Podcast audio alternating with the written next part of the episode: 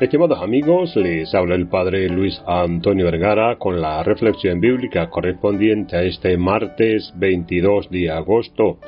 El Evangelio está tomado de San Mateo capítulo 19 del 23 al 30. Cada 22 de agosto, la Iglesia Católica celebra la memoria de Santa María, Reina de los cielos y de la tierra en 1955 para venerar a María como reina, igual que se hace con su Hijo, Cristo Rey, al final del año litúrgico. A ella le corresponde, no sólo por naturaleza, sino por mérito, el título de Reina Madre. María ha sido elevada sobre la gloria de todos los santos y coronada de estrella por su divino Hijo está sentada junto a Él y es reina y señora del universo. María fue elegida para ser madre de Dios y ella, sin dudar un momento, aceptó con alegría. Por esta razón, alcanza tales alturas de gloria. Nadie se le puede comparar ni en virtud ni en méritos.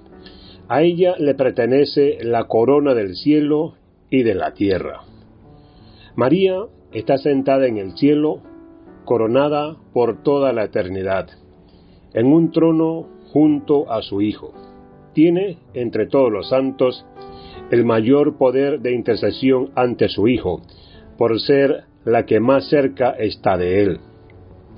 La Iglesia la proclama Señora y Reina de los ángeles y de los santos, de los patriarcas y de los profetas, de los apóstoles y de los mártires, de los confesores y de las vírgenes.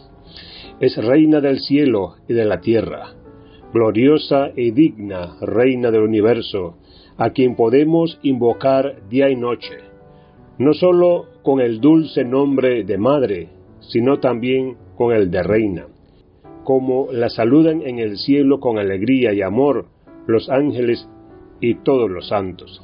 La realeza de María no es un dogma de fe, pero es una verdad del cristiano.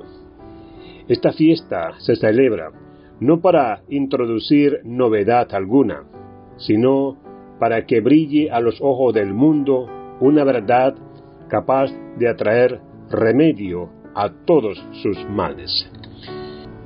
Que Dios les bendiga a todos.